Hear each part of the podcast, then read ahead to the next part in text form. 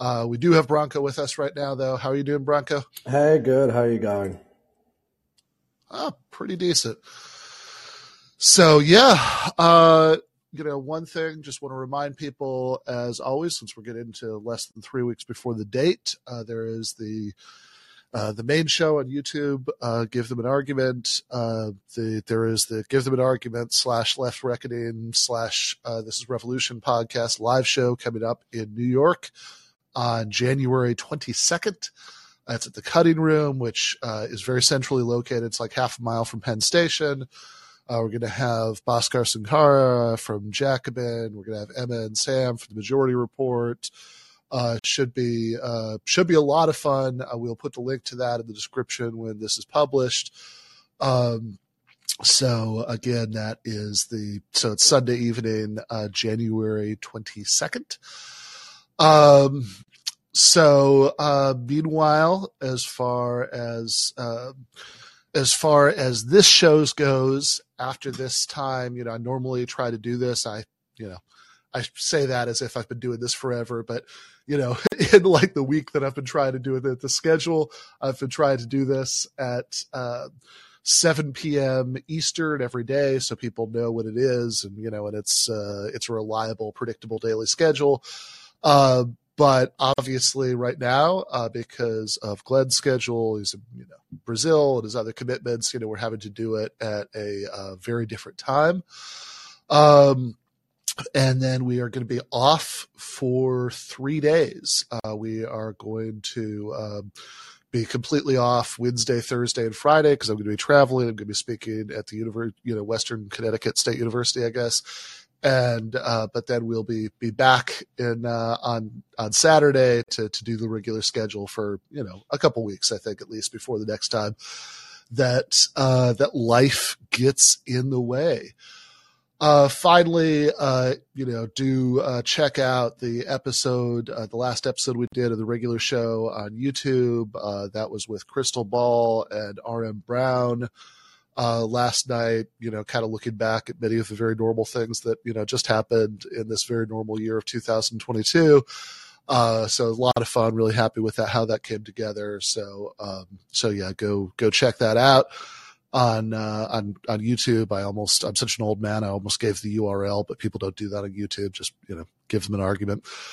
Uh, but uh, that's uh, that's what I've got. So while we wait for uh, for Glenn, um, Branko, what's uh, you know other than the obvious, what we're here to talk about. What's on your mind today? What are you What are you working on right now? Uh, at the moment, I'm working on a piece, uh, very short piece, uh, about uh, Juan Guaido being uh, uh, stripped of his fictional title of president of Venezuela. for people who don't remember, or maybe weren't following it, um, back in 2019, when the Trump administration was trying to foment a coup in Venezuela, Juan Guaido was kind of this lab-grown uh, you know, uh, Obama-like uh, figure who who was sort of meant to be uh, be, be the guy to replace him. He was going to be the Western-friendly uh, neoliberal uh, politician who would who would lead Venezuela and you know open it up to private investment and, and, do you know the bidding of the United States. Um, he basically just declared himself president of Venezuela in 2019 um, as as massive anti-government protests were happening um, and was calling for the military to, to step in to remove Maduro from power. Um, it, it, ended up going nowhere. Um, mm-hmm. There's many criticisms to be made of Maduro, but you know uh, it, it's ultimately a good thing that Guaido did not come to power. That would have been disastrous for, for Venezuelans who, despite whatever problems they have with Maduro, uh, do not want their country uh, to be you know become uh, a, a, tool of uh, of the United States. Um, and you know, to lose a lot of the uh, the reforms that they've uh, that they've that they've had since the Chavez years, uh, and now you know it's been what three years since then, four years now since then. Um, there's been tons of memes of you know people kind of mocking Guaido. You know, whenever anything would happen, an election in the UK or in Canada, you know, if, uh, if the UK Prime Minister resigned, for instance, or you know when the the Queen of England uh, died, or uh, when the Iowa caucuses happen, you know, there's inevitably a meme, someone sharing uh, uh, Guaido declaring himself winner of the Iowa caucuses or declaring himself now king of the United Kingdom or, you know, uh, uh, saying that he had won the uh, the Canadian election and so on and so forth. Um, as, as a kind of ribbing of the fact that he had just kind of baselessly declared himself president. Um, and now he's gone. So, so the opposition, this experiment has not worked, you know, uh, because of the, what's been happening, uh, uh with, with the U.S. Um, effort in Ukraine uh, the, because of the economic uh, rebounding of all that. Uh, now the United States has a slightly more uh, friendly posture towards uh, Venezuela. It realizes it kind of needs its oil. So the appetite for Guaido has, has subsided. And so the opposition got rid of him. They, they vote him out as, as leader of the opposition. Um, so there ends this experiment, um, uh, this, this four year long experiment. Well, I hear a I hear a Pope Emeritus position just opened up, so maybe maybe Juan Guaido can do that. But all right, uh, we have uh, we have Glenn. How are you doing, Glenn? I'm good. I'm good. Thank you guys for doing this. I'm always happy with any episode that entails the removal of discussions from Twitter onto a more yes. human platform. So I'm happy to be here. Yeah, uh, yeah, it is really I think that is really valuable uh, to uh, to be able to to do this in long form with our voices uh, instead of in uh, 280 character blasts. And, and, I will say, actually, I've been really surprised since uh, since I first started this. You know, because I, I initially assumed it's like, okay, I was up for it, but I thought that Callin would be much more of a shit show than it would be because you know people are always yelling at me on Twitter, and I thought like a lot of them would take advantage of the opportunity to do so with their voices, but uh, I think that's just enough more socially awkward that uh, that you know I, have been consistently shocked by how few people actually do it.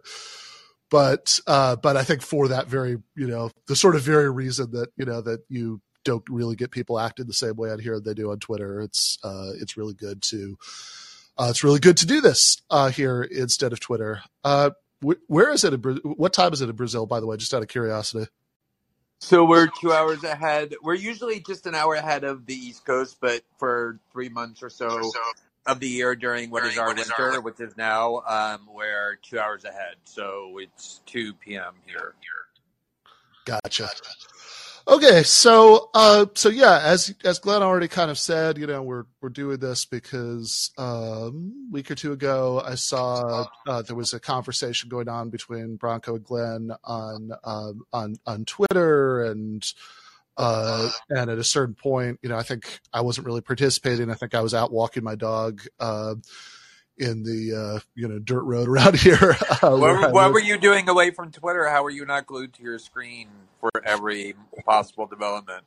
Yeah, no, I I really dropped the ball on that. But uh, since I since I hadn't done that, it did occur to me um, as I was as I was watching. It's like actually I'd really like to talk to both of them about it, but like not like this. Uh, and to do something like this instead. Uh, so, uh, so yeah, let's let's let's go ahead and do it. So, um, so all, all of this started uh, because of something uh, that you, Glenn, had said about um, the you know, I, I, don't want to put words in your mouth, but just to set it up a little bit, you know, the the sort of stance of the left, or I think you used the phrase the Bernie AOC left on um, the national security state, the intelligence agencies, all of that, and then and then Branko had disagreed with that. So uh, Glenn, do you want to just kind of start us off with with like what your analysis of all of that is?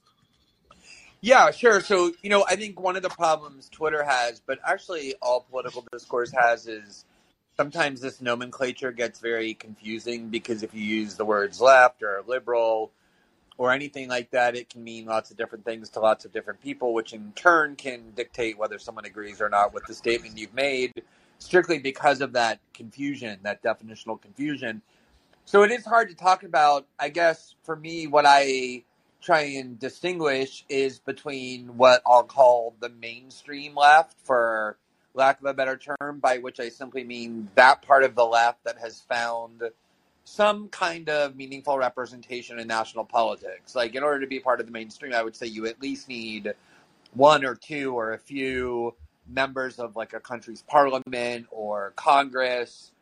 And whether someone considers AOC or you know Ayanna Pressley or Bernie at this point on the left is something a lot of people will vehemently debate. But I don't think there's any question to the extent there is a left in mainstream politics as I defined it, meaning representation in Congress, they are the most left wing uh, figures. Um, so when I say the mainstream left or the Bernie AOC left, I'm trying to to distinguish between the part of the left that still considers their politics to be inextricably linked to the Democratic Party, that believes in voting for the Democratic Party pretty much no matter what, unconditionally, every two or four years, no matter how begrudgingly, who followed Bernie's lead in 2016 and voted for Hillary, who did it again in 2020, even more enthusiastically, and voted for Biden. Kind of the part of the left that conceives itself as tied to the Democratic Party.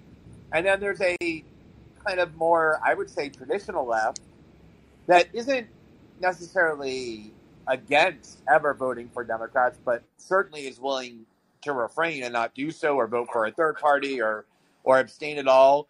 And to me, that is a left wing that exists in the United States, but has a small presence by virtue of the fact that they're not in the mainstream as I define it, namely there's no elected officials.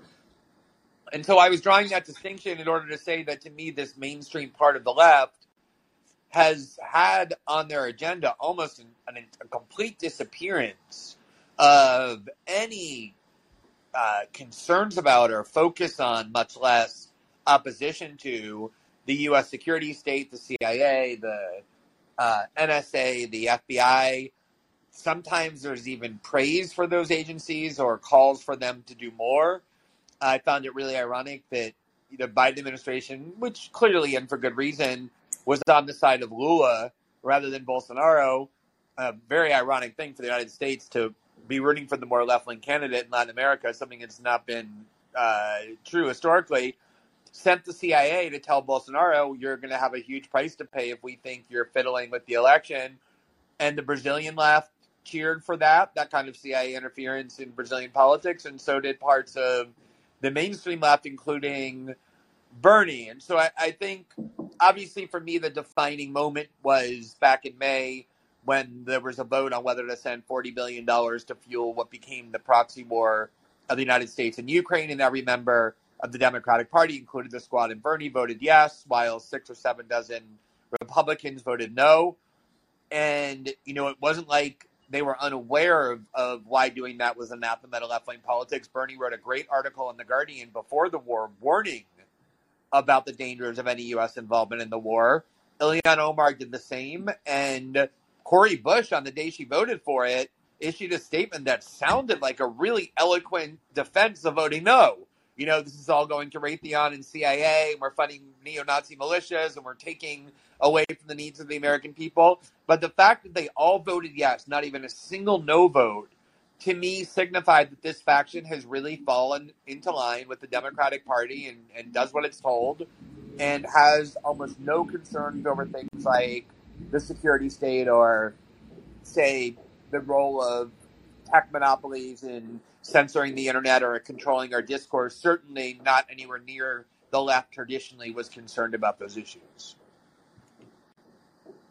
Gotcha. Yeah. Um, can, can, I just have one brief point before sure, I before please, I uh, and I'm sorry I know I talked a while but just I want to just make that this Go one I think it's key is the reason I made that distinction is because the part of the left that isn't mainstream or tied to the Democratic Party, and obviously there have been lots of Jacobin articles I've cheered and promoted, and kind of other parts of the left wing that I find myself having significant common ground with, does take strong positions, including parts of DSA in these areas, you know, worrying about the CIA opposing the U.S. role in Ukraine. So I was distinguishing between the mainstream left and that other part of the left. Yeah, I, I, get that. I mean, I do wonder. Uh, part of the distinction that you made initially was about elections, uh, and I do wonder if we want to separate off those issues a little bit, since uh, you know what you know one issue is about what somebody's policy preferences are, um, and then another issue is, is how they navigate the terrible choices that are given to people by American elections.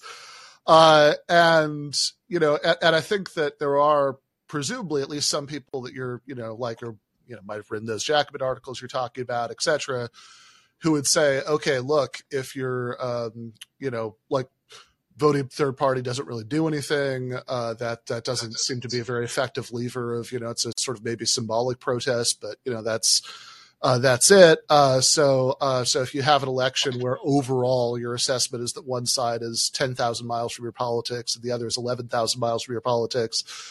Uh, you know, you might vote for the 10,000 miles away anyway. Uh, but that doesn't, uh, you know, but that's a, that's a pragmatic, uh, you know, that's a pragmatic distinction that might be a little bit separate from, uh, from the other distinction you're going for. I just, I just wanted to, to kind of throw in that. Yeah, for sure. That, that's the Noam Chomsky argument, right? I mean, right. he, you know, is vehemently opposed to the U.S. role in Ukraine. The narrative about Ukraine obviously regards the CIA, FBI, and NSA and, and Justice Department as malicious entities, but nonetheless does take that view and always has.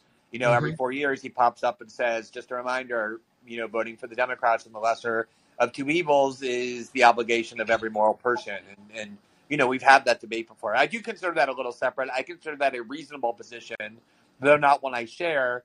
But the one that I find disturbing, much more so, is what I consider this kind of new development from the Trump era of regarding these agencies as as more benign because they were seen as allies correctly against Trump. And then the kind of broader questions that Trump ended up joining in, like questioning NATO, um, defending Assange and Snowden, though he didn't pardon them, things that have taken on a lot of uh, resonance on, on the right. I think people on the left began kind of distancing themselves from that, even though they had always agreed with it because of that. You still see these issues very prominent among the international left. Like Lula crusades for Assange constantly. He says Zelensky is as much to blame as as uh, Russia for the war. You know, Jeremy Corbyn opposed COVID um, uh, uh, vaccine mandates and passports. So I think when you scan out and you look at the international left, these changes are not as visible, but it's really the American mainstream left where they've become, I think, largely due to Trump, much more conspicuous. Gotcha. Well, let, let, me let me jump in here because yep, uh, I think the, the problem here is the slipperiness of the terms that are being used. So, the, the, what is the left? The, the left is at minimum it is people with a critique of capitalism. It's people that want to fundamentally restructure uh, the, the capitalist system, if not abolish it entirely, uh, as well as to fundamentally restructure the, the, the basic social order, uh, not just sort of you know mild incremental reforms. Uh, you know, I think what we're talking about here, or what you're talking about, Glenn, is is liberals, liberals and Democrats, which are distinct from the left. I know in the U.S. in, in mainstream U.S. discourse, people talk about the left and they mean Democrats, but that is not the left. And the, the the tweet I was responding to, the reason I respond to is because I've seen you make this point a number of times.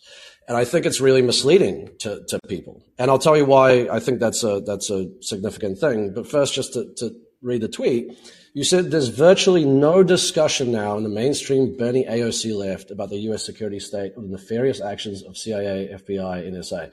Now, I mean, Jacobin in these times, current affairs, uh, you could go down the list, about, you know, DSA. I mean, these are in the public imagination, Bernie AOC left wing entities.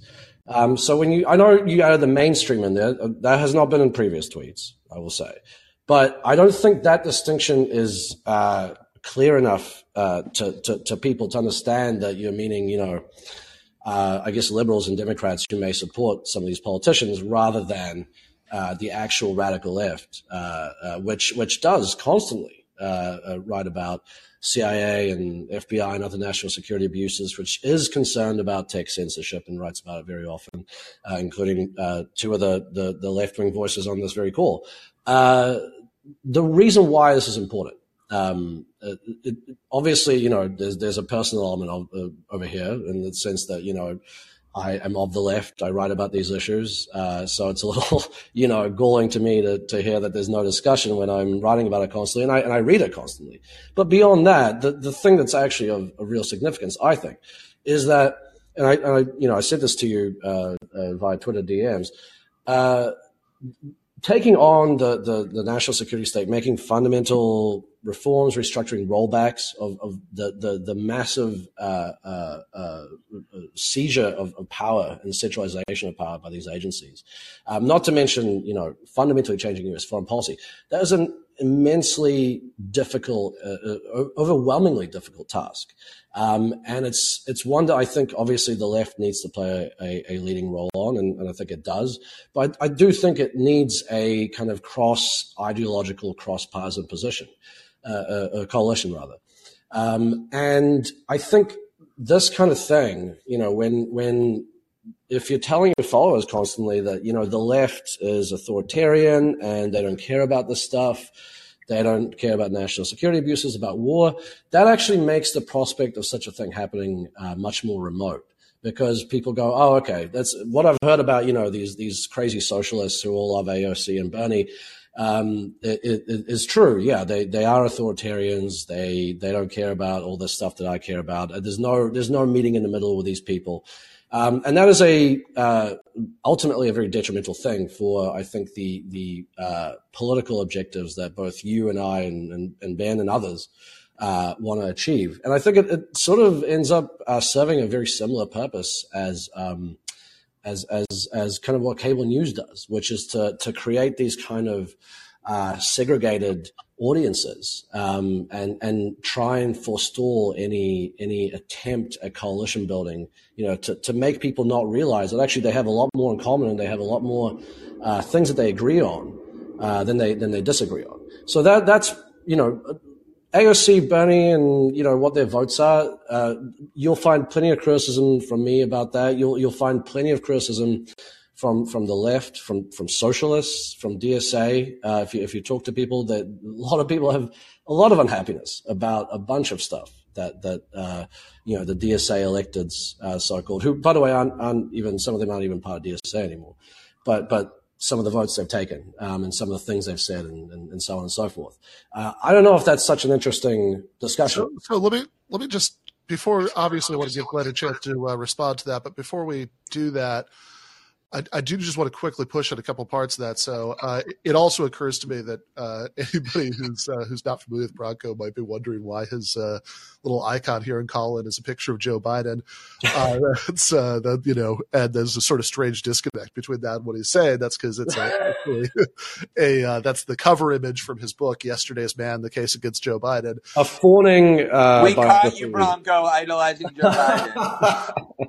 Um, but it's uh, but but but I think that is actually a good setup because you're you know you talked about just now, just like Glenn did earlier about the Democrats, but of course, uh, you know Glenn's point is that uh, is precisely that Democrats like Bernie or like you know AOC and the other members of the so-called squad in Congress. Um, are uh, too close for comfort on some of these issues to to to regular Democrats. And you know, you said a lot about the distinction between Democrats and like activists, uh, you know, left publications like Jacobin, left activist organizations like DSA. Uh, but but what about the distinction between um, you know I mean look even if they have their criticisms uh, the a lot of those left forces you identified you know, do tend to think that, you know, Bernie and, you know, AOC maybe in a more complicated, more complicated way, way. Uh, do represent, represent something, something, better, better and worth supporting over regular Democrats. And I think, you know, Glenn's point would be that some of these, you know, some of these votes, you know, to to send, you know, tens of billions of dollars to uh, Raytheon and Lockheed Martin really undermine that. And So I just wondered if you could speak to that that point for a second before we go back to Glenn. Yeah, I mean, there's a lot of. Uh, I mean, that's that's one issue. There's a lot of other stuff I could put. I mean, you know, Jamal Bowman voting for Iron Dome funding, and AOC can, you know, voting present, um, you know, stuff like that. So, so I mean, I, have criticized them for supporting some of the, uh, you know, post January sixth uh, kind of domestic war and terror uh, stuff. Um, you know, there's a variety of, of, votes. I mean, I think I, I should without justifying any of this stuff, I think I should try and explain at least what the, the left wing kind of idea is. And, and I think the, the, structural impediments that kind of push these politicians to, to, to end up taking some of these uh, uh, stances that, you know, a lot, a lot of uh, people on the, on the, on the left and the, on the radical left don't agree with. I mean, a lot of it is to do with the, the uh, structure of politics in the United States. Um, there's actually a great Jacobin piece by uh, Seth Ackerman, very uh, famous at this point, called uh, "Blueprint for a New Party," which talks about the the legal uh, straitjacket that is imposed in, in, in, states all over the country that makes it impossible basically to have a viable third party. Um, and so what the left at the moment is trying to do, when I say the left, again, I'm, I'm, talking about socialists, I'm talking about people in DSA. What they're trying to do is because you have to be, you have to run on a party line, one of these two parties. And so uh, uh, socialists end up running on the Democratic Party line. Um, there's wide disagreement about it within the left about whether this is the right strategy. Um, you know, whether the idea is to transform the party or to sort of, you know, eventually break from it and, and start something else. You know, there's a, there's a wide variety of opinion, but at the moment, that is the strategy. And it's sort of, you know, it, it, people are forced to do it because of this very um, oppressive legal structure that's been imposed uh, around the United States to ensure a two party rule. And, you know, I think what we're seeing with, with these democratic uh, uh, or the, you know these these socialist or left wing politicians who end up sort of taking some uh, not particularly brave stances, whether it's Ukraine war funding or something else, um, is uh, you know they they because they're in the structure of that party, they end up being beholden to the, the same voters uh, that, that are enthusiastic Democrats, and so they have to sort of be constantly triangulating almost against themselves. Um, now, again, I'm not saying this to justify uh, anything, but I'm, I'm, this is the important context for why some of these disappointing votes happen. And of course, you know, there's the usual politician stuff. And we're talking about politicians, remember, very distinct from activists, the, the actual movement. Um, people in movements are often very disappointed by politicians, even if they come out of their own, uh, out of their own uh, movements and, and, and identify with them ideologically. Politicians are ultimately taking votes and, and, making decisions that they want to keep themselves in power. Uh, that means they're often far more conservative than, than activists and, and, and, movement leaders, uh, and you know, uh, uh you know, looking out for themselves uh, because they want to, you know, they'll say to themselves, "I want to stay in power, and that way I can do all this good stuff." Um, which, of course, the, you know, the, the, question is when do those compromises uh, become too much? But I think all of these factors, I, I think, are important context to understand um, some of these votes. And again, I'm I'm critical of a lot of stuff that the squad and, and, and Sanders uh, do and have done over the years, um, but uh, but you know we have to keep that in mind. Yeah, I, I, there's more that I'd like to pull on, but uh, I want to go back to Glenn to you know because you've, you've said a lot. I want to give him a chance to respond. Sure, sure.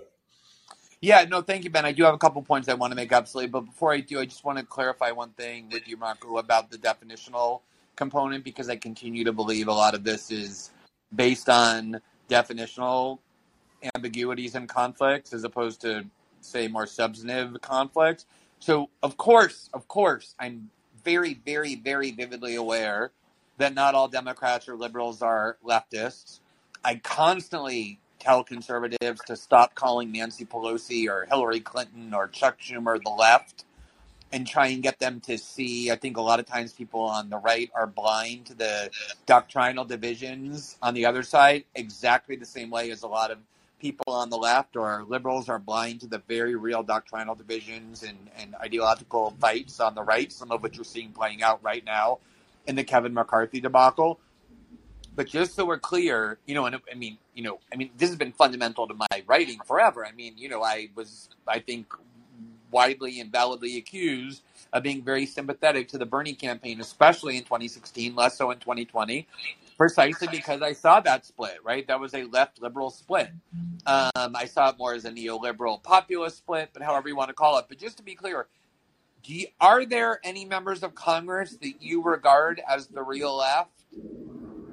As the real left, I mean, you know, there's people that I I think are uh, most closely aligned with what I believe, and I would, I would put Sanders and and you know squad members uh, there. But I mean, there's no one there's no one in Congress who I look at and I go, I every single thing I believe in, these people are the closest to, to what I am. I mean, Congress is a very the United States is a conservative country, uh, uh you know, uh, broadly speaking.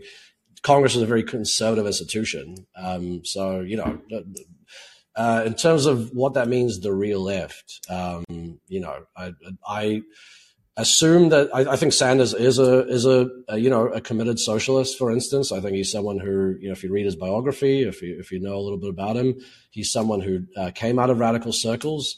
Um, but he is uh, a politician, and the reason why he's been able to, you know, go from being uh, an elected socialist in the time of Reagan uh, to, to eventually running for president, uh, you know, uh, not long after, you know, Obama was running away from the, the socialist label, is because he has moderated um, his stances. You know, he, he picks his battles. And uh, that means that, you know, a lot of people on the left, or people, let's say ultra leftist people, you know, will say, oh, you know, Bernie's not really a socialist. He's a, he's a social democrat or, you know, he's even just, he's just a normal liberal.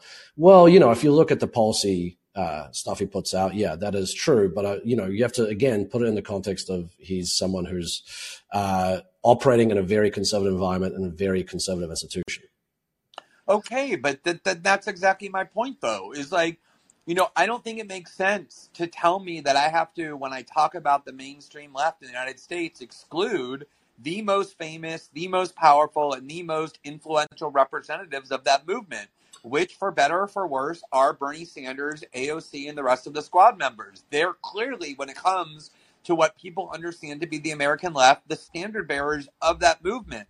And I, of course, I know there are people well to their left, um, and I'm going to get to that in a second. But you know, I it would I think it would be crazy to tell me that when talking about the British left, I couldn't talk about Jeremy Corbyn, or the French left, I have to ignore Mélenchon, or the Brazilian left, I can't talk about Lula da Silva. Of course, these are incredibly important figures when trying to understand what the quote unquote mainstream left is doing. And, and, and contrary to your claim, I always try and make that distinction. I call it the soft left, or the Bernie AOC left, or the mainstream left to signify my recognition that, of course, there are people to the left of them making the same critiques I am about them. I don't think it's the entire left. And I'm making these critiques not to ward people off from the left, but out of disappointment and to encourage them to do better on these issues. I mean, you know, we all have our different issues. And if you look at, like, say, cultural war issues or maybe even labor issues and economic policy, you'll see Bernie and AOC more favorably to the left. But on the issues that I'm focused on and I'm talking about, like foreign policy and the opposition to the security state, which is what that original tweet was about that started this discussion. My argument is is that the leaders of this movement, the key members of this movement on the mainstream left, pay almost no attention to them, and often when they do pay attention to them, it's to support those agencies and this foreign policy, and not to uh, oppose it. I mean, it has to be notable that the most important figures on the American left in, in Congress are people who, on the single most important foreign policy question of the last, let's call it five years, which is the war in Ukraine, are exactly on the same side as Marco Rubio and Bill Kristol and Tom Cotton and Ted Cruz and Raytheon and the CIA and wanting to send huge amounts of money and not just money but weapons over to Ukraine, passing through the CIA and the arms industry, which obviously will take a lot of it. That is the source of my disappointment. And contrary to the claim that I'm trying to divide or segregate people, my entire political project is to get people aware that there are so many people on the left that they're told to hate as communists and socialists who in fact they have a huge amount in common with. I mean, you know, I have to you have to acknowledge, Branko, that not only am I constantly citing and approving of and encouraging people to go read Jacobin articles, but your articles specifically, precisely because I'm trying to get people to say, "Hey, look, here's here are people who live up to these values that I'm telling you the left has always traditionally believed in." Like opposition to the U.S. security state or centralized control of tech monopolies over the internet. And that's why I'm constantly pointing and, and heralding people on the international left. You know, I've always said my greatest political wish, if I had one, would be for Jeremy Corbyn to become the prime minister of the UK. And I'm constantly trying to convince people on the right that they've been deceived and misled about who he is. I cite, you know, his opposition to vaccine mandates and passports and his arguments about how the cruelty of firing workers for not obeying state orders in the middle of a pandemic to say that there's a lot more common, ground you think. It's why I promote Lula's defense of Assange and Snowden, a big cause on the right, or his defense of um, staying out of the war in Ukraine, or his much more balanced view, or the views of Mélenchon.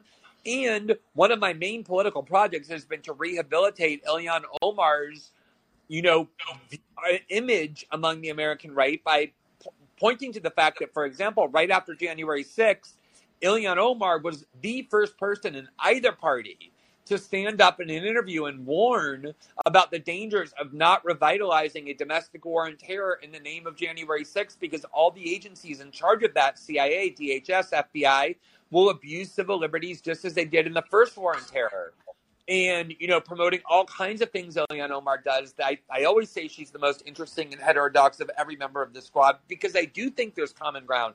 Just let me give you one last example. Just this morning, I promoted this amazing article in the Guardian. I've been following this for a while. Uh, Sahra Wagenknecht, who's by far the most famous and popular actual leftist politician in Germany. I mean, she's her leftist bona fides can't be disputed. She's, you know, a longtime member of the Communist Party. She created her own party that has a lot of popularity in the left, but she still, you know, embraces her Marxist roots. And yet she's finding a great deal of common cause with the right wing populists because she hates NATO and thinks it's thinks incredibly, incredibly reckless, reckless, for, for Germany, Germany, to, to show support of Ukraine, Ukraine because it will jeopardize the interest of German citizens by losing the German Russian relationship. She has been vehemently opposed to the requirement of COVID mandates. She has the kind of traditional left wing view on immigration that now lets gets you called a racist in the American context, which Bernie used to always argue as well. That open borders is a plot by international capital to lower wages. Um, and, you know, people like her and Mélenchon and Jeremy Corbyn and Lula, who often do take these heterodox positions, and sometimes Ilhan Omar and ja- Jacobin, are people I'm promoting precisely so that the segregation doesn't take place. But when Bernie and AOC and, and the squad start standing for this neoliberal slash neoconservative foreign policy, in this proxy war in Ukraine or just never talking about the dangers of, for example, FBI and DHS involvement in trying to get the internet in, internet censored, as the Twitter files are showing, it makes that cause not only harder, but actually it makes the cause less justifiable because every time they stand on the side of the neoliberal order, the argument that there's common ground with people who aren't on the left dissipates and gets much weaker. And my advocacy is not about warding people off from the left, it's trying to get them to see that there are leftists who share these values. You know, I've had a show on Rumble for 12 days now or 13 days, and on three times, I think I put people on from the Revolutionary Blackout Network who are liberal, or who are leftist, real leftist, who you know are critiquing the squad from exactly this perspective. And I want whatever part of my audience that's conservative to see them and hear from them because they'll see how much common ground there is. But my frustration is that the leaders aren't doing that enough. Well, I don't think. I mean, first of all, Sanders and AOC, the squad, they're not the leaders of the left. They are they are elected politicians. Uh, very different thing. Okay, uh, I I'm not going to go. I can't go through your entire Twitter feed and document, you know, how many times you, you you've shared Jacobin pieces and other left wing stuff. I personally, I haven't seen that much, but you know, this is this is the the the problem with Twitter. Perhaps I'm not seeing, you know, everything you're posting. Um, let me let me take you to a, a, through a tour of a few tweets that you made that that that I took an objection to. This was uh, the original one back in May. We we sort of got into it over this. You said the only anti war and anti imperialism message in the US comes from a few dozen right wing House members and a few Fox hosts. That's it. That's flat out untrue. That's just completely untrue. And not only is it untrue because you completely ex- exclude in that, in that statement, um, you know, publications like Jacobin, people like, like Ben, uh, publications like Current Affairs, in these times, so on and so forth, uh, organizations like DSA. Um, you're also, I mean, I mean, as as disappointing as a squad and Sanders have been on on uh, uh, the Ukraine stuff. I mean, who are the Republicans talking about uh, the Israeli subjugation of the Palestinians? No, they they to a man support exactly everything that, that the Israeli government has been doing for decades. Uh, meanwhile, the squad is basically the only one, and they get attacked viciously for it, for, for bringing up uh, uh, that issue. Uh, I mean, who other than Sanders condemned the coup in Bolivia uh, among among you know mainstream politicians? Um, I, I, don't remember. Uh, I think he was the only one who did call it a coup, even. Uh, so you know, I mean, and, and that's just the, the, elected people, right? So I mean, then you, are excluding the entire galaxy of left wing institutions, magazines, and, and, organizations, and so on and so forth that, that are constantly making anti war and anti imperialism messages. You know, another another tweet. You know, you said the problem is that there's little quote unquote real left in the US. The Bernie AOC left is all that exists. Well, what, what does that mean? I mean, that, that's not true. The DSA has tens of thousands of members. I mean, uh, Ben, you would know better than me. I mean, what, what hundreds of thousands of members? Uh, nationally, I mean, DSA has a presence in, in you know, it, it has people elected at, at, local government and state governments all over the place. Uh, it has pretty active, uh, uh you know, uh, activist presence in, in, a, in, a, bunch of parts around the country. so I mean, you know, you're saying now that well, you're not, you're not. But, but, but I mean, you just, you, you, just left. I just looked up the tweet you were, and you just completely omitted the part that totally negates your argument. I said, meanwhile, the only anti-war and anti-imperialism message in the U.S. comes from a few Fox dozen right-wing host members and a few Fox hosts. That's it. And then the next sentence was, the U.S. left internationally is loudly opposed, but the mainstream U.S. left are cowardly to supportive. I'm constantly, constantly putting it in that context. context. Of course, I'm, course aware, I'm aware, that there well, are what, what, is, voices. What do you I mean, by the U.S. the U.S. left internationally? Article in in May, like six, like months, six ago, months ago. Read Branko, on how the squad, squad, right after the unanimous vote for the forty billion dollar war package, also united with all them to support Biden's Biden. ongoing incremental increases of the new domestic war and terror against domestic extremists. I'm constantly supporting promoting your work because I want the right to. I want it to be more visible, but you can't. Be great as a. Jack well, and, and Nathan Robinson are not household names in, in American political life.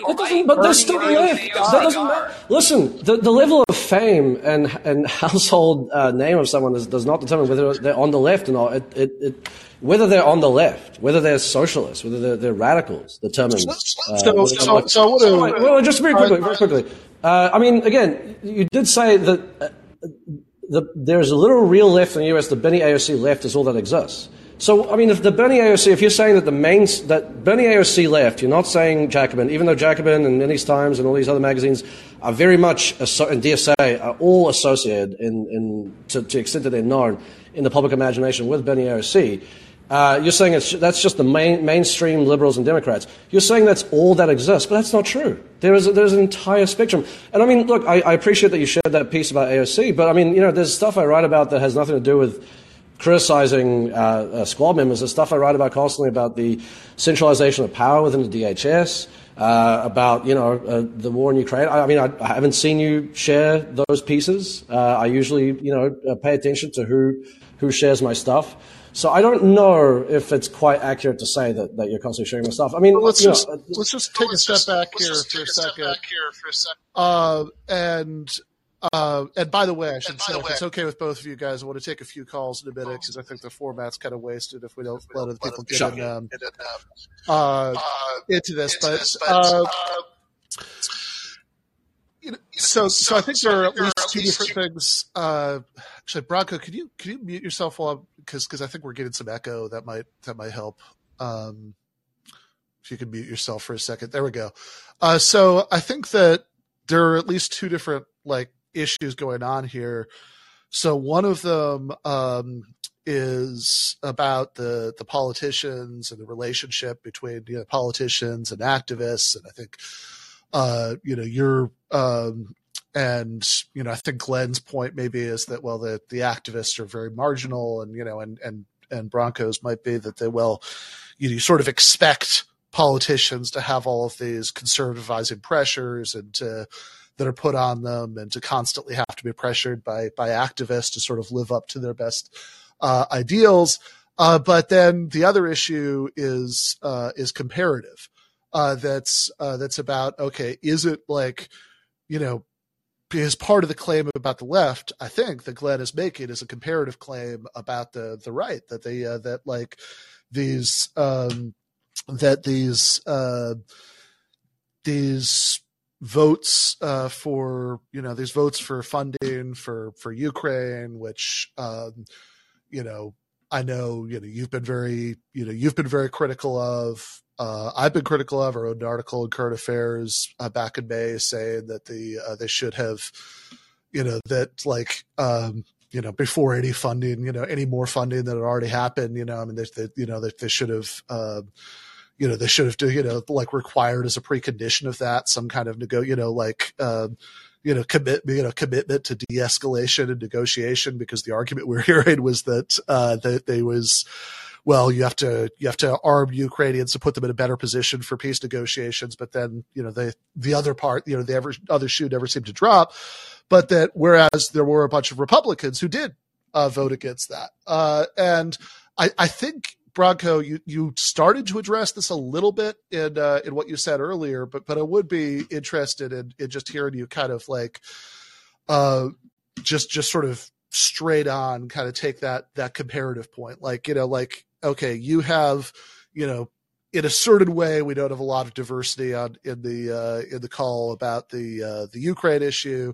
I think that you know I think that all of us have concerns about you know superpower tensions and the horrible things that could lead to, and you know would like uh, you know would like there to be de-escalation negotiation, but um, but you know the question is um, is that you know given that there were there were a bunch of Republicans who who did vote against that. Does that show that the Republicans overall are better on foreign policy than uh, than these uh, than those members of Congress who are at least closest to what the left, as you would define it, uh, thinks? Uh, do you do you still think that the or or do you still think that that's the other way around overall? I mean, the Ukraine war is is uh, besides being obviously horrific, uh, is probably the most dangerous conflict going on right now. Um, it is not, however, uh, the the only the be all and end all of foreign policy. There's there's a variety of other things happening. I mean, a lot of the Republicans that voted against that. Number one, I mean, it wasn't even necessarily on anti-war, anti-imperialist imperialist grounds. I mean, they they were doing it because they want to spend uh, more money. Uh, you know, if it's just the the, the classic fiscal hawk objections. Um, number two, a lot of these Republicans that voted uh, against this stuff, you know, part of their reasoning is that they think the real war that the U.S. should be fighting is against China. Um, and uh, a lot of these right wing uh, uh, members of Congress, um, as at, at, the same time they're denouncing uh, Biden policy in, in uh, Ukraine and towards Russia, basically want to recreate that exact policy but but change it to Taiwan and China, which, by the way, would be uh, just as and potentially more disastrous than, than what's going on with Russia, given you know China's uh, economic uh, heft, uh, and and by the way, China has uh, nukes of its own, so that conflict could get pretty disastrous pretty quickly uh, as well. There's there's a host of other other things. You know, I mentioned um, you know Bolivia, for instance, but what about you know U.S. sanctions against I mean a host of countries, Cuba, Venezuela, Iran. Where I mean, I know that you know this stuff, Glenn, but I mean, you know, those are not uh, peripheral issues. Uh, I mean, I think I think it's important to note that you know, uh, you know, I have to be put in this position of constantly now defending the squad, but I mean, you know, the, the squad opposes that stuff. Uh, they've spoken out against it. You know, I mean, uh, the Iran deal. I mean, you know, Republicans, and don't get me wrong, so are Democrats, but but Republicans are, are very gung ho and wanting to to, to basically uh, either foment regime change in Iran or uh, uh, start a war with it. Um, I mean, Trump very nearly did. Uh, I know, you know, thankfully he was talked out of it by Tucker Carlson. I'll give, I'll give uh, Carlson his, his, due there. But I mean, uh, the idea that, you know, Ukraine is the only litmus test for whether someone's anti-war and anti-imperialist, I think is not really, it's a very shallow way to think about um, foreign policy and, and, and, and politics. Yeah, I, I, mean, just to be clear, I can just quickly on this foreign yep, policy. Please. I totally agree. I mean, I, I, think Ukraine is the most important issue. Sure, it's an actual war, very dangerous one. The U.S. is directly involved in it in every way except sending battalions of its soldiers. Um, so, but I think it's it's it's the test far and away. I absolutely agree. There are critical foreign policy questions, but like come on. I mean, there's no, I, you know, I, I, I, I reported on the, the coup in Bolivia from the very beginning. I, I was one of the very first people to interview Evo Morales when he went to Mexico City. I flew to Mexico City and interviewed him. I was reporting on, and you, no one's going to tell me that there was any meaningful voices being raised in the squad or by Bernie about any of that. And, you know, Venezuela is the perfect case. I mean, one of the most pathetic and ridiculous policies that the U.S. national security state enacted, totally on a bipartisan basis, was this preposterous farce about recognizing Juan Guaido as the official president or the legitimate president of Venezuela. And when AOC was asked about it in an interview with Telesur, she refused to give her opinion, and she said, "quote I follow." What was the what was the uh, the the exact quote? It was, "I defer to caucus leadership on how we navigate this." And of course, caucus leadership was right on board with Trump and Mike Pompeo. In fact, Nancy Pelosi was the first to get up and cheer for Juan Guaido when Trump, you know, welcomed him to the Senate as the the as the the president of Venezuela. So I mean, yes, they, they are better mildly on Palestinian issues, though even there, you know, what amounts to like AOC voting no on, on Iron Dome and then changing her vote to present and then crying about it out of some obligation to her Jewish constituents. There's no, and there's just no Chomsky voices among any of these people in any meaningful way. And when, even when they utter something relatively good, then you know it's done in the most like cursory inconsequential way. There's no real movement behind it. There's no real force behind it. Um, and oftentimes it's even worse. I mean aoc on israel and the occupation and aoc on venezuela and latin america has been i mean like affirmatively bad you know and given her you know heritage and and her you know focus that she claimed originally when she was running. I mean, one of the first things that caught my attention of AOC, and the reason I, one of the reasons I supported her, she went and tweeted something about how what's going on in Israel and Gaza is such a grave human rights abuse that she refuses to let Democrats off the hook any longer in their support for Israel. And all of those kind of statements disappeared soon as she got to Washington. We haven't heard anything like from, from her like that in forever. So I, I'm, I agree. There's, I don't think Republicans are better on every foreign policy issue. But let me just quickly conclude with this fast story, which is you guys probably remember last year there was this outbreak, let's call it, of protests, anti government protest in Cuba. And of course, every politician and both parties stood up and started saying solidarity with the anti Castro protesters. And we have to stand on the side of the protesters, bills to give them free internet and give them money. Of course, it was partially, it was far from organic. And that night I went on to Tucker Carlson's show and you know, he is the most watched and most influential conservative commentator in the country, bar none. And he brought up, it wasn't even what I was there to talk about, why is it that idiot Republicans are spending their time on the Hill worrying about the internal affairs of Cuba and trying to intervene in Cuba when we have our own problems to deal with. And that's a major part of what I try and do in Republican politics is to say, Trump ran on a platform of staying out of people's affairs, America first, this non interventionist policy. So why should we be sanctioning Venezuela when it hurts Americans and, and, and, and our own interests? Why should we be intervening in Cuba? What role is it of ours to overthrow the government of Cuba? And there is now more movement, I think, on the American right than, again, in the mainstream left, where you almost never hear that sort of stuff from anyone except occasionally Ilhan Omar.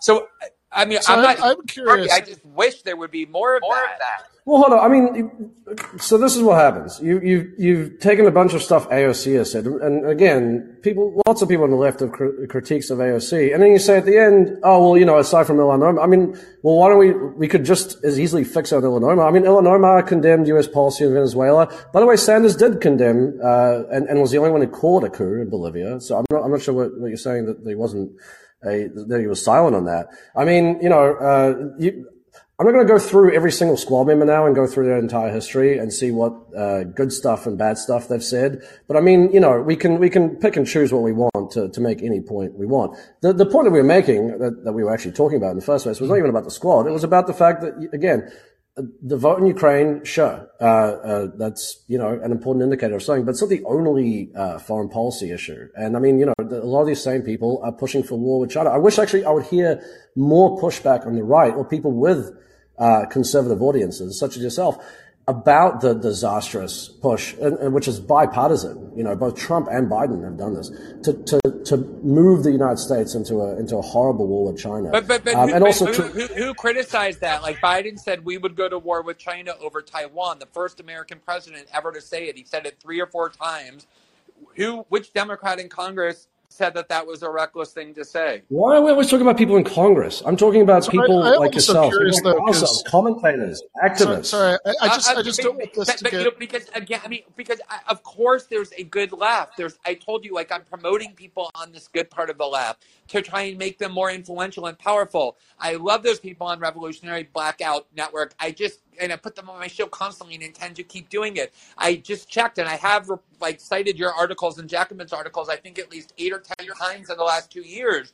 I mean, and I do the So- same so with I- I do Nathan. Put out a lot more. I, I do But- just but- well, but- well, well, but- hold on, hold on, guys. I, I do just want to uh, go back to, you know, uh, to the Cuba example and something that Glenn kind of said in, in passing about, you know, Trump saying that we shouldn't be intervening in, you know, in other people's affairs because, of course, Trump Trump did say a fair amount of stuff like that during the election. Even during the election, he was inconsistent, but uh, but he did say a fair amount of stuff like that. I mean, I would point out that, you know, not that I would, you know, uh, not that I think the, results are comparable, but I mean, you know, George W. Bush, you know, said in 2000 that he wasn't going to do nation building, but, uh, but if you look at, you know, what he did in office, uh, you know, I mean, he considerably tightened, uh, sanctions on Cuba compared to where they were under Obama.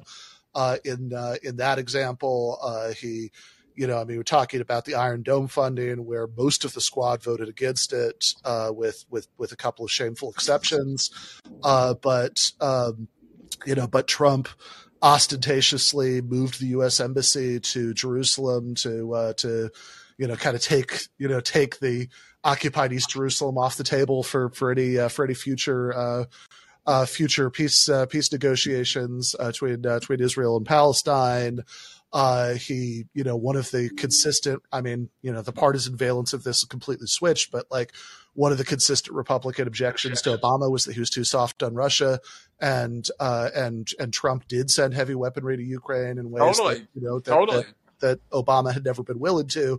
So, um, you know, so so I I do wonder if there's a um, you know, I do wonder if there's a, a consistent standard being applied towards like, uh, you know, even if we're just like ignoring the activists for a second, if we're just if we're just doing comparative evaluations of politicians uh, towards uh, the you know people on the right who might be you know getting credit for uh, for anti-interventionism when they vote against uh, aid packages to Ukraine. Uh, in most cases, not saying anything about wanting the peace and de-escalation, but just saying, well, you know, uh, somebody else should pick up the tab for this. This is too much money, and anyway, we should be focusing our energy on our real, th- our, our real geopolitical global threat, which is China. Uh, you know, or or Trump, you know, like getting credit for for for just kind of saying that he was going to be less interventionist, versus people in this the squad who may often, you know, display real cowardice about sticking to their guns when push comes to shove, uh, but uh, but may still, even with that cowardice be uh, more dovish than somebody like Donald Trump in practice. Hey, did you fall off? Or? Wait, hold on. Was that sorry? That was Uh, me. well, well, that was uh, that was that was to Glenn. But if, if you want to, uh, actually, why don't we? Because I keep saying I'm going to do this, I'm not doing it. So I do see we have a caller. So why don't we give the caller a chance to Oh, come okay. in, and then I'll go back to you guys. All right, Brady, what's on your mind? No worries, no rush, dude. Much appreciated. Uh, all of you guys for showing up. It takes a lot of intellectual fortitude to stand next to your own idea with uh, someone who disagrees with you, especially in front of a microphone or a camera. And so uh, it's honestly uh, super brave and uh, commendable to anyone who does it these days. I think uh, it's probably the best thing we can do to mitigate war is to have open debate and I just wanted to, uh, uh, uh, ask you if, uh, what do you think now at the end of the debate? Um, uh, was it a legitimate criticism he was making? Do you understand the context of his criticisms? And it seems like your main criticism is that he's being maybe a, a bit hyperbolic in his speech and maybe he needs to be more careful with the way he says things. Yeah, I would I would say that's true. I mean, look, I only read out a few tweets. I mean, I can show you I can show you a bunch of others where I just think that it was. Yeah, really- but you can, you can, you can acknowledge. I, I, however, yes, I, but I, having had this conversation, you know, I, I will take Glenna's word that, that what's that, sorry? Yeah, as someone who regularly consumes content, we have You're, Sure. you're breaking up a little bit, Brady. I- yeah. Let's let's give uh, let's give Branko a chance to respond. Yeah, I, I will say, look, if, if Glenn uh, insists that that is not what he meant, uh, and you know, I'll I'll take him at his word. Um, I I think um, I'm I'm not sure that that Glenn has been quite as uh, uh, promotive of of the U.S. left, the actual U.S. left, the socialist left, publications like Jacobin and so on and so forth, as as he says. Um, but but hey, you know what? I haven't gone through uh, Glenn's Twitter feed with a fine tooth comb. Um, perhaps uh, he has, and perhaps uh, that'll that'll change now. That would be really good. I, I think. I, I've shared and linked to Glenn's pieces. I think uh, you know he does a lot of stuff that that that is uh, a lot of analysis that is actually worthwhile. Um, you know, and I would hope that that perhaps after this conversation, um, you know, I don't think it's been a very antagonistic conversation, but I would hope that, you know, uh, uh, I would see uh, slightly more care around some of the language used. And, and yeah, you know, if, if, if Glenn wants to share some of the pieces that, that you know, not just Jacobin, but any, any left wing uh, writer, you know, Ben writes a lot of great stuff about tech censorship and, and, and, and, the war in Ukraine and civil liberties and stuff. I mean, I think it'd be really good for, given that Glenn has this conservative audience, a sizable conservative audience, it would be good for them to know, hey, there, there are socialist writers out there. Don't listen to what you hear on Fox News. Socialists do care about authoritarianism. Socialists oppose authoritarianism. Socialists care about civil liberties. They care about democracy. I think that would be a really useful um, thing, not just, not just for the, for the for the left in, in the United States, the actual left, but but uh, you know for this this wider political objective that, that, I think we all share of kind of rolling back a lot of these uh, excesses, particularly since the war on terror. Yeah, I, I want to give Glenn yeah, a chance yeah. to respond. To oh, that. go ahead, go ahead. No, I mean I was oh. going to say, you know, I, I, mean I totally agree with that project. Um, like I said, just this morning I promoted, you know, the most famous and probably the most left wing politician in Germany as someone who people who consider themselves right wing populists should take a really good look at.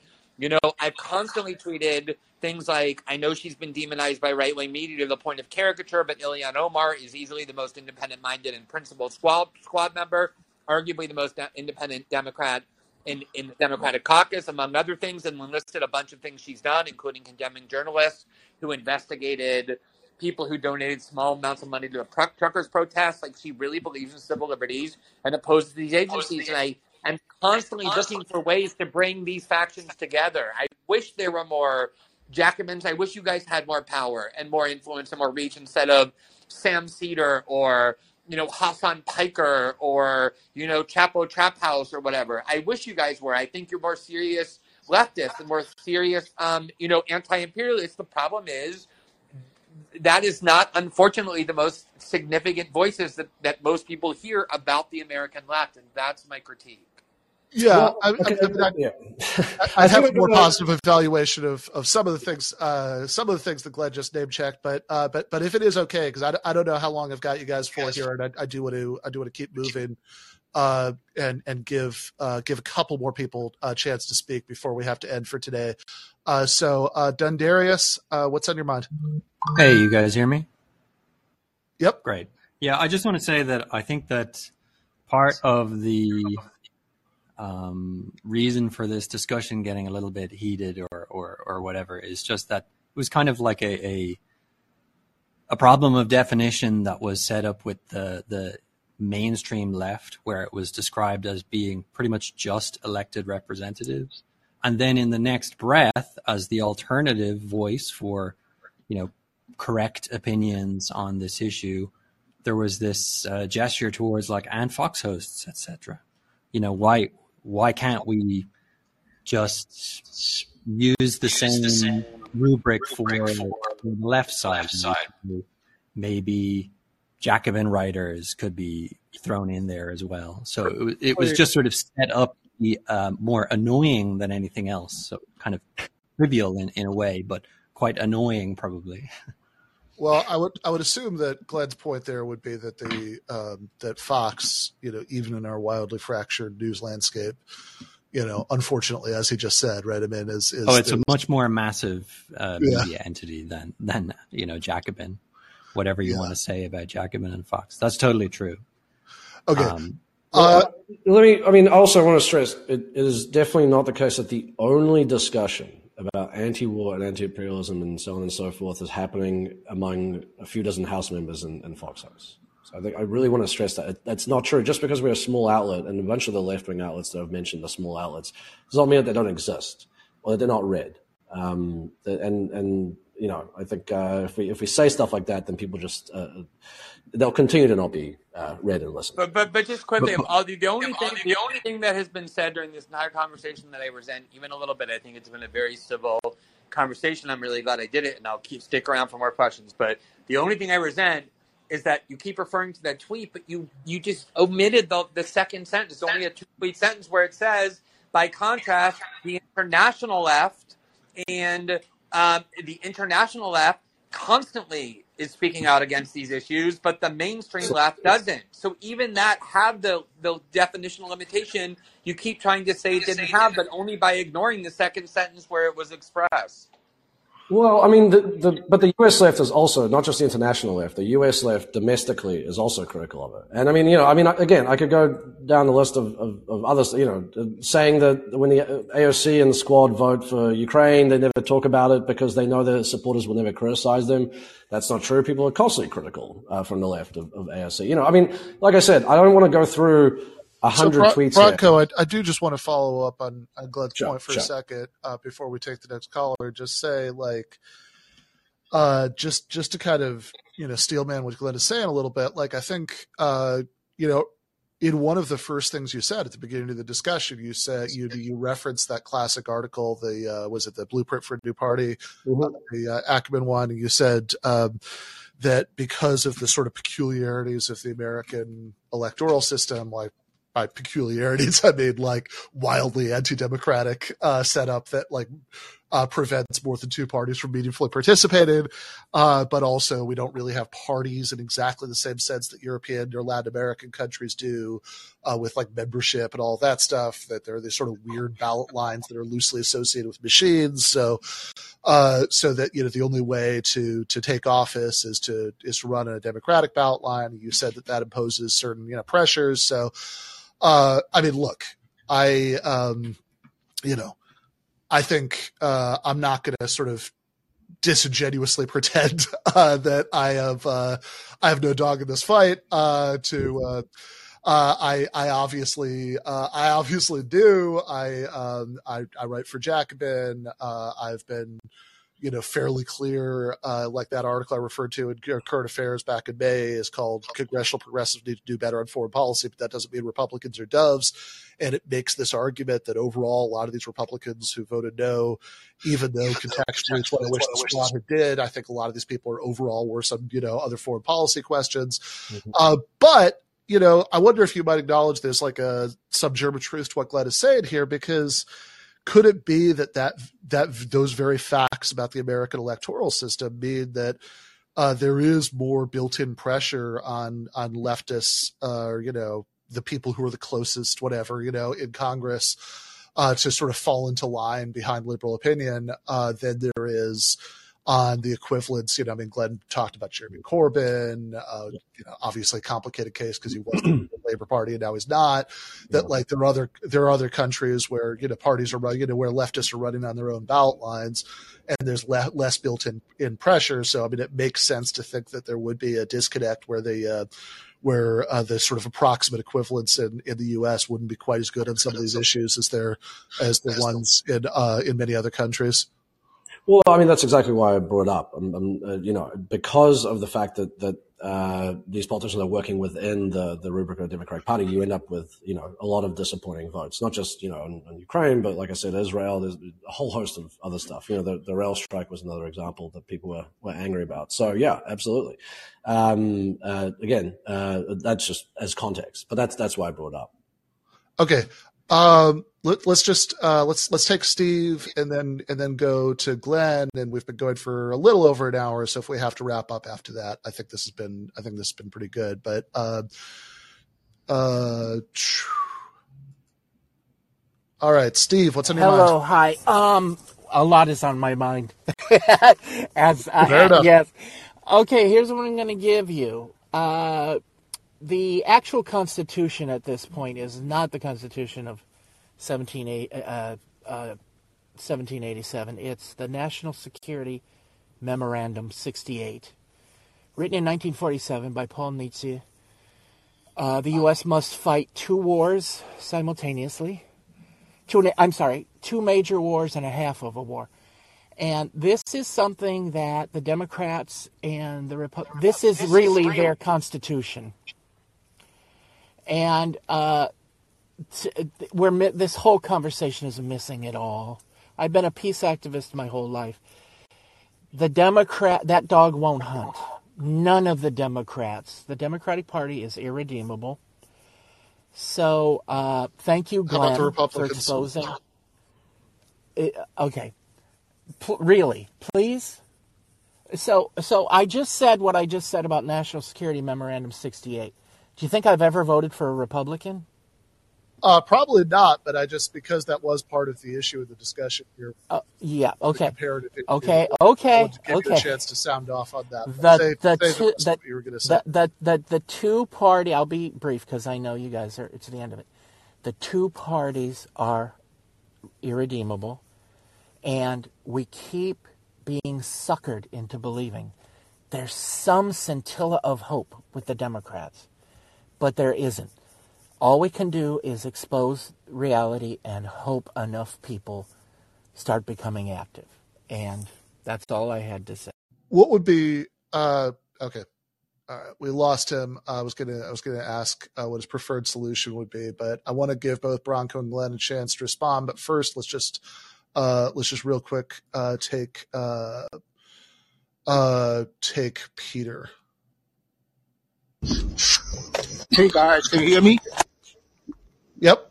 Sorry, I had to have some food in my mouth.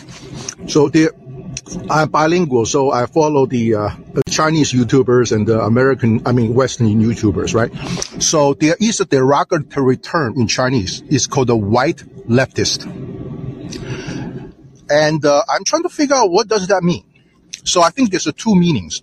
This is a derogatory term, meaning it's a fake progressive. So a white leftist means those in the 60s, white uh, activists for civil rights, they asked the black civil act activists not to demand too much.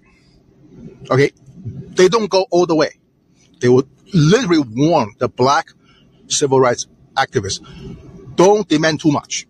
Okay. So Bernie Sanders and the AOC, they are white leftists. They will not go all the way. The second is that a white leftist is like a, a black rightist, in other words, a black conservative. I think one calling host did this. Could that be a real black conservative? You know, I think it's the same level of a suspicious, you know, and so this is the second attribute I want to label that to what is a white leftist. And third, a quick comment I have this is that just following the what the uh, previous caller just said yes, the two party system is no longer sustainable, workable for the people of the United States. We have to have that, I call it triangulation of powers. We have to have the third party, a viable coalition of third parties to literally put both Republicans and Democrats on the notice. So similar to what Ross Perot did, similar to what the Jesse Ventura did. So, so that's what I'm hoping for. You know, I'm hoping one day, you know, Glenn maybe decide to enter the political arena and start a third party of this sort. So that that's the comment I have. Uh, I do think uh, the point about you know white leftists and black conservatives that everybody should read more Adolph Reed and uh, and uh, and think about politics a little bit more in class terms. That would be that would be my editorial comment on that. But I want to give uh, Glenn and Branko a chance to weigh in on anything that the college just said, and I I think one last question for Glenn at the end, and then maybe we can wrap this up.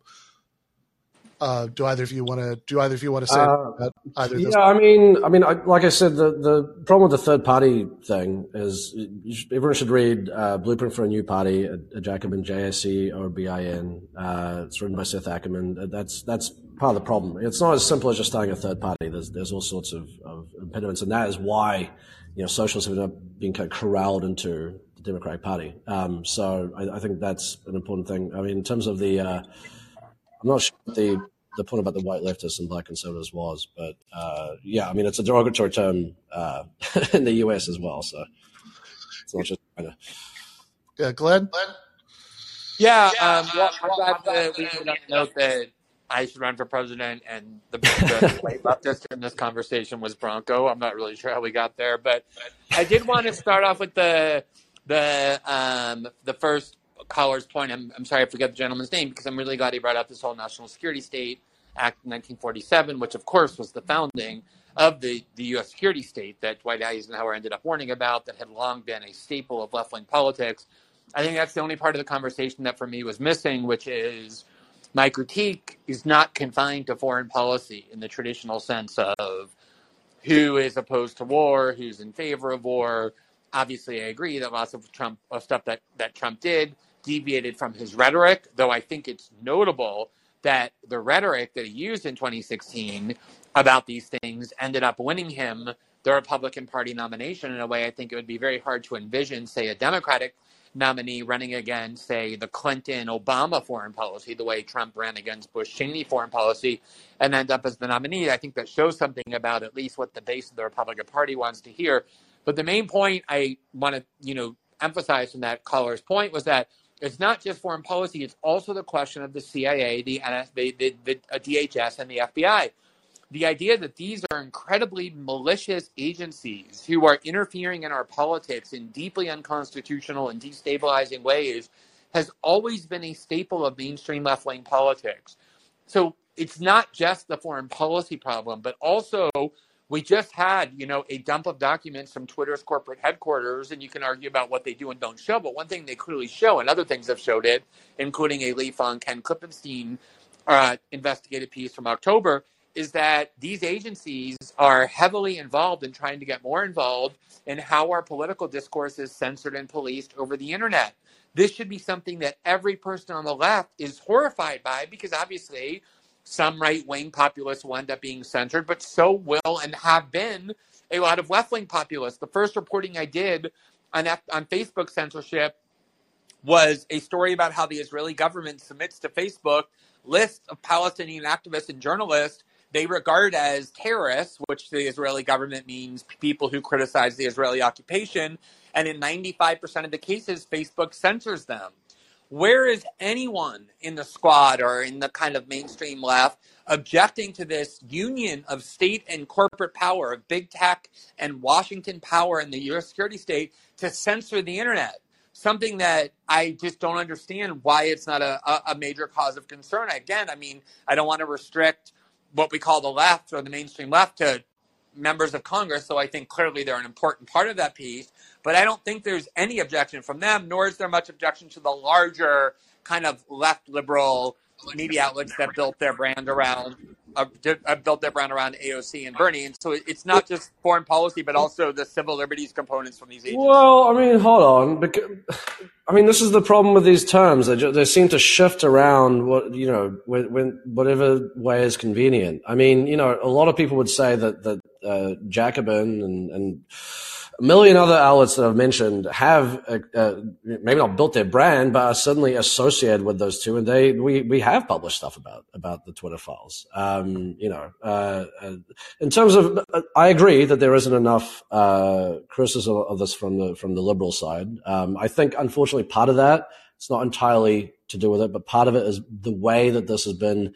Uh, reported out. I think uh, I think it was done in a way that if you had planned to make it so that um, that that basically one half of the entire political spectrum would just not take it seriously, ignore it. Uh, you couldn't have done a better job because you know by, by choosing all these kind of conservative examples and you know having a go to, to like Bari Weiss, who are not you know by any means consistent. Um, but but, but it was done by Ken, Ken Klippenstein and Lee Fang, You know, eventually yes, earlier. and that's Yes, and eventually that, that was the stuff that was taken seriously. That was the stuff that was reported by the New York Times, for instance, re-reported by the New York Times, and, and I saw people sharing that stuff. But unfortunately, because people thought, oh, this is just a, a stupid right-wing hobby horse, this has nothing to do with anything, uh, it, it, made it very easy to, to dismiss. I think, I think, you know, uh, again, I, I have written and I've tweeted a bunch of stuff trying to tell people, hey, no, you should take this seriously. This is really important. But I do think that, you know, it, it, there is some responsibility owed to the way that this was, was reported. Uh, uh, to begin with. Um, I will say, you know, way, ter- uh, quickly. does the AOC, Bernie left, whatever, whatever meaning. If we're talking about the, the mainstream left with pe- people in Congress, to the extent that that is even important, because again, my focus here is, is on the actual movement and on the actual institutions outside of Congress. But if we're talking about that, I mean, Ro Khanna actually has taken a pretty good position on this stuff, and he actually ha- took a very uh, good and, and brave position, I think, uh, on on the Ukraine war too. I mean, he was one of the few people that stood by um, that that letter that progressives, um, you know, shamefully uh, withdrew under attack. So, you know, let, us not totally um, pretend that that didn't happen. So, so no, I, totally, I, totally. I, do just want to say real quick. Um, you know, Glenn made this point about okay, Trump, uh, even though in practice there were a lot of things that he did uh, in in Cuba, in Israel, Palestine, uh, in Ukraine, in Ukraine, uh, in uh, Iran, Iran, uh, God, Iran, yeah, I mean Iran may be worst of all. in in Bolivia, right back in the coup, which which I will say, Bernie Sanders did talk about a lot. Yeah. In, in the um, but that at least he ran on this uh, this more dovish uh, rhetoric, and he still won the Republican nomination. But I, I do wonder about that argument because even in um, you know in 2008, uh, you know, like Barack Obama. Uh, you know, pretended to be much more dovish than he was when he was running for president. Uh, one of the reasons that that's that's like vivid in my mind is because uh, you know, every week I was reading Glenn Greenwald and Salon talking about the disconnect uh, between that and what he actually did, uh, the uh, the rhetoric and the the reality. Uh, and and even in, um, I mean, I, I, think it's more complicated, but in uh, 2016 and, and, even 2020, um, you know, that uh, Bernie Sanders, who ultimately uh, lost, of course, although I, I wonder if part of the, re- you know, part of the disanalogy where where Trump won and, and Sanders lost. Uh, is is that uh, the Democratic establishment learned their lesson from 2016 in the Republican side that the uh, that uh, the um, that the more mainstream Republican candidates never actually consolidated behind one champion in time uh, to uh, stop Trump, and the uh, and the more mainstream Democrats did in 2020. But um, you know, certainly, uh, I mean, I remember in the 2020 election, um, you know, Bernie. And 2016, I might be mixing up some of which one of these happened, but you know, Bernie got a lot of flack for refusing to call one uh, for refusing to call Maduro a dictator uh, for uh, you know for uh, for for his past comments about Cuba Nicaragua, which he'd uh, which he'd stood behind. Uh, you know, he there was there was famously in 2016 the disagreement about Kissinger. So. I, I, do I do wonder uh, you know like especially and, and, then especially just just to wrap wrap up before um, you know before I, I go back to you Glad like just whether a lot of the disconnect a lot of the the disanalogy I mean it's it's not uh, is it really that the Democratic base is more hawkish than the Republican base? I mean, I'm sure that's true contextually about about Russia now, but like, uh, is that the reason why those two primaries ended differently? I mean, or or is, or it, is ultimately it ultimately that the uh, Democratic establishment was smarter about how they stopped Bernie, and also a lot, a of, lot of a lot of, voters, voters uh, voted, for, for Biden, Biden in the primaries, not because, because they. they uh, sorry, sorry Branko, Branko, could you, could you mute with oh, sure. Uh, you know, not because, uh, uh, not because a lot of voters voted for Biden in the primaries, not because they uh, they thought that Biden's foreign policy views were necessarily better than than Bernie, uh, but uh, but because uh, but because they just thought that he was you know like pragmatically a better you know a better shot at beating Trump in the general election, you know, which I, I, think is what most voters expressed in exit polls. So I wanted to ask about that, and I, I wanted to also ask because um, because I was a little afraid it was it was getting lost in the uh, a lot of the other things we talked about about one of the points that uh, that Branko made, uh, which was about which was about China, uh, and uh, and it was that a lot of the um, uh, that a lot of the the Republicans who who seem you know like almost the same way that like mainstream Democrats used to criticize Iraq because it was a distraction from Afghanistan. A lot of uh, you know like people, a lot of Republicans who voted against some of the aid packages to Ukraine, you know, like said that they thought it was a distraction from from uh, from the bigger threat that was that was China. Like Josh Hawley, for example, uh, has been a big backer of of sort of aggressive moves to uh, to to to bolster you know to bolster Taiwan, and so um, you know I, I just wanted to give you a chance at the end of the conversation to sort of uh, to sort of speak to uh, to to both of those things, and then just to anything that you felt had gotten left out, you know, over the course of everything we've said so far. So yeah, I mean, just you know, first of all, when Obama ran in 2008 against the war on terror and won, he was running against, he was denouncing a Republican policy, right? He was denouncing Bush and Cheney. That was their war on terror. Um, so I think that is a lot easier than say what Trump did in 2016, which is very he very pointedly he always went out of his way to make clear he wasn't just running against the Democratic establishment, but the Republican establishment as well. I mean, he not only denounced Bush Cheney foreign policy orthodoxy, but also uh, Reaganomics and and its inapplicability for for the current age with deindustrialization and the like. And and he won. And I think, you know, again, I mean, Tucker Carlson, the, which I think is a relevant example, um, because of how massive of an audience he has and how much influence he wields among Democratic, among Republican Party politics. I wish Jacobin wielded that much influence on the other side. You know, is somebody who, to this very day, you know, crusades for Julian Assange and Edward Snowden because they are heroes who revealed the secrets of the national security state. The Republicans want to do a church committee. Um, you know, investigation of these security state agencies. And, you know, constantly Tucker is at least as aggressive in denouncing Republican Party politics as he is in Democratic Party politics. On the China issue, you know, I think it's hard to know. This is guesswork. We don't yet have a war with China. Um, you know, I there's a lot of for sure hawkish rhetoric among Republicans that disturbs me and alarms me um, among Republicans. There's also a lot of very hawkish rhetoric, as usual, among Democrats when it comes to China.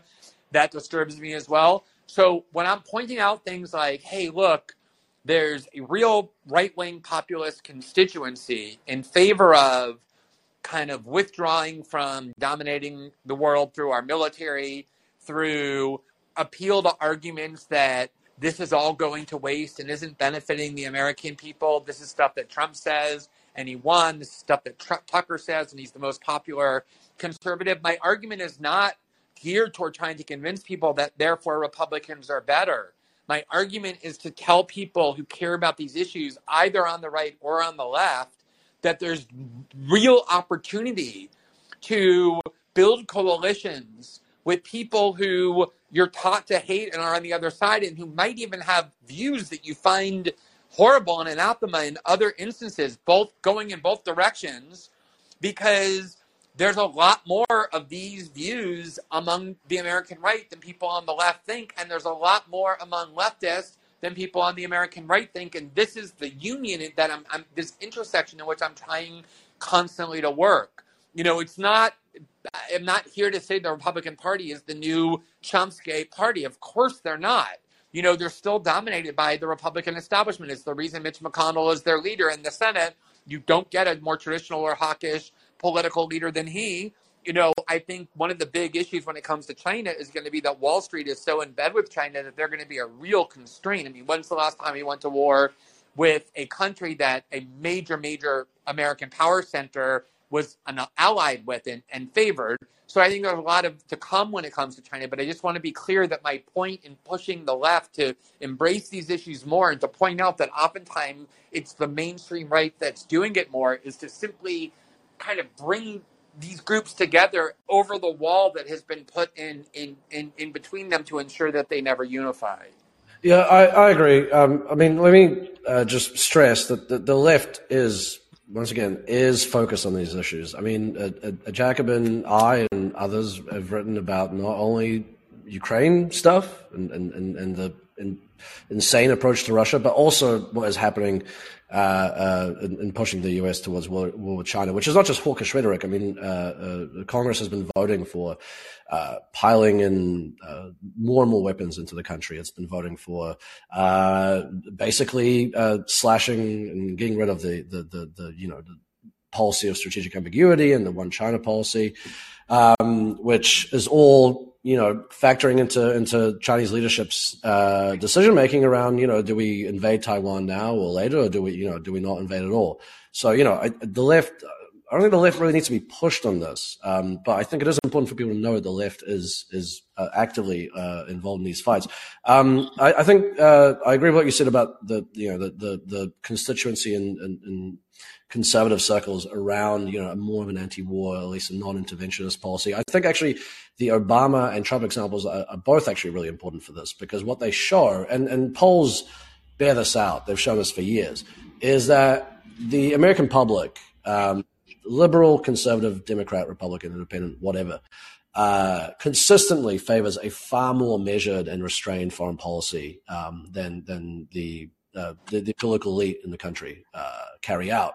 Uh, it, it, largely, you know, the reason why you get this very out of control, I think, um, uh, national security state and, and, you know, you know, the, the blob and all that is because uh, democracy in the United States has been, you know, basically uh, eviscerated over over decades. You know, with, with really money rules everything, not just uh, you know in, in both parties. Uh, and and what you end up getting is that that there's no real democratic accountability to to what's going on in Congress, and especially with foreign policy, which is never really a top of mind for people anyway. But it allows people uh, in power to basically get away with whatever they want, along with the you know the various undemocratic institutions that exist. To, allow them to do that. Um, just one more point. You know, I think we've been talking a lot about how Trump you know, ran on all this stuff, which, you know, some of which I, I agreed with, you know, the more anti-war stance, the kind of uh, flirtation with rejecting Reaganism, all of that was was good. And then, of course, once he was in uh, in in office, he governed like a very regular Republican. He wanted to slash social spending. He wanted to throw, uh, you know, poor people basically off off, uh, off off the government rolls. He wanted to, well, you know, he w- nearly went to war with Iran. He was kind of iffy and wishy-washy about actually withdrawing from Afghanistan, so on and so forth. You know, tried to foment coups, uh, stepped up drone bombing, etc. Um, now, would we say that because Trump is, you know, the nominal leader of the of the movement of the people that voted for him, that that what he did in office reflects on the, the, the, the, movement behind him or the people who voted for him, that actually that means that, that they themselves are, are tainted. Um, I, I don't think I would take that position, but I think that's some of what we see when we talk about how, you know, well, AOC and Bernie are the leaders of, of, of the socialist left. And so therefore, whatever they do, you know, reflects, um, on the, on the wider movement. I don't, I don't agree with that. I think Trump, AOC, Bernie, all these people, they're politicians. They, they are, uh, connected to movements, um, some more, some less. But at the end of the day, uh, they're, they're, just elected officials that, you know, if you're an activist uh, or just an ordinary voter, you are hoping that you can exert enough pressure on them to actually do what you want. I don't think that they're necessarily, you know, uh, the, the, leading lights of or the be all and end all of a movement. I think that's an important thing to, to keep so in mind. It's been, uh, so it's been now, now aware of everybody's time. Um, I, I, should say uh, that you know I'm, I'm obviously uh, because I am, you know, trying to uh, to you know referee this in a fair way, even though obviously, uh, obviously, I, I, I come out of, uh, you know, I I you know I would uh, you know look, I wrote an article for for Compact saying that uh, that you know that uh, if if Bernie ran again, even at his age in 2024 uh, you know that uh, that I would I would support him, uh, which uh, which I would. Uh, so so I'm obviously not neutral, and you know, and I and I think that's been reflected in you know in in some of my interventions in this. Uh, but I think it's it's only fair to give Glenn the last word as we wrap no, I appreciate that, man. I mean, we're never going to get to the point where I declare I have nothing else left to say. So I'm content to, to end it, and, and in part because my team is getting increasingly angry at me because I need to go prepare a show for tonight. Um, I think it's been a, a, great discussion. I'm, I'm really glad we did this. I think it's a testament to the need to bring these things off of Twitter. Um, yeah, and I, I, really think both of you and, and everyone who, who, who was here and asked questions, I think it was an illuminating discussion. I hope we can do these again. Absolutely, I would really like that. I will let you get ready uh, for uh, for your show, and we will uh, we will call it there. I will just uh, I will just remind people uh, that um, that uh, this show is going to be off for the next um, three days while I'm traveling, but we'll be back on at the usual time, which is 7 Eastern on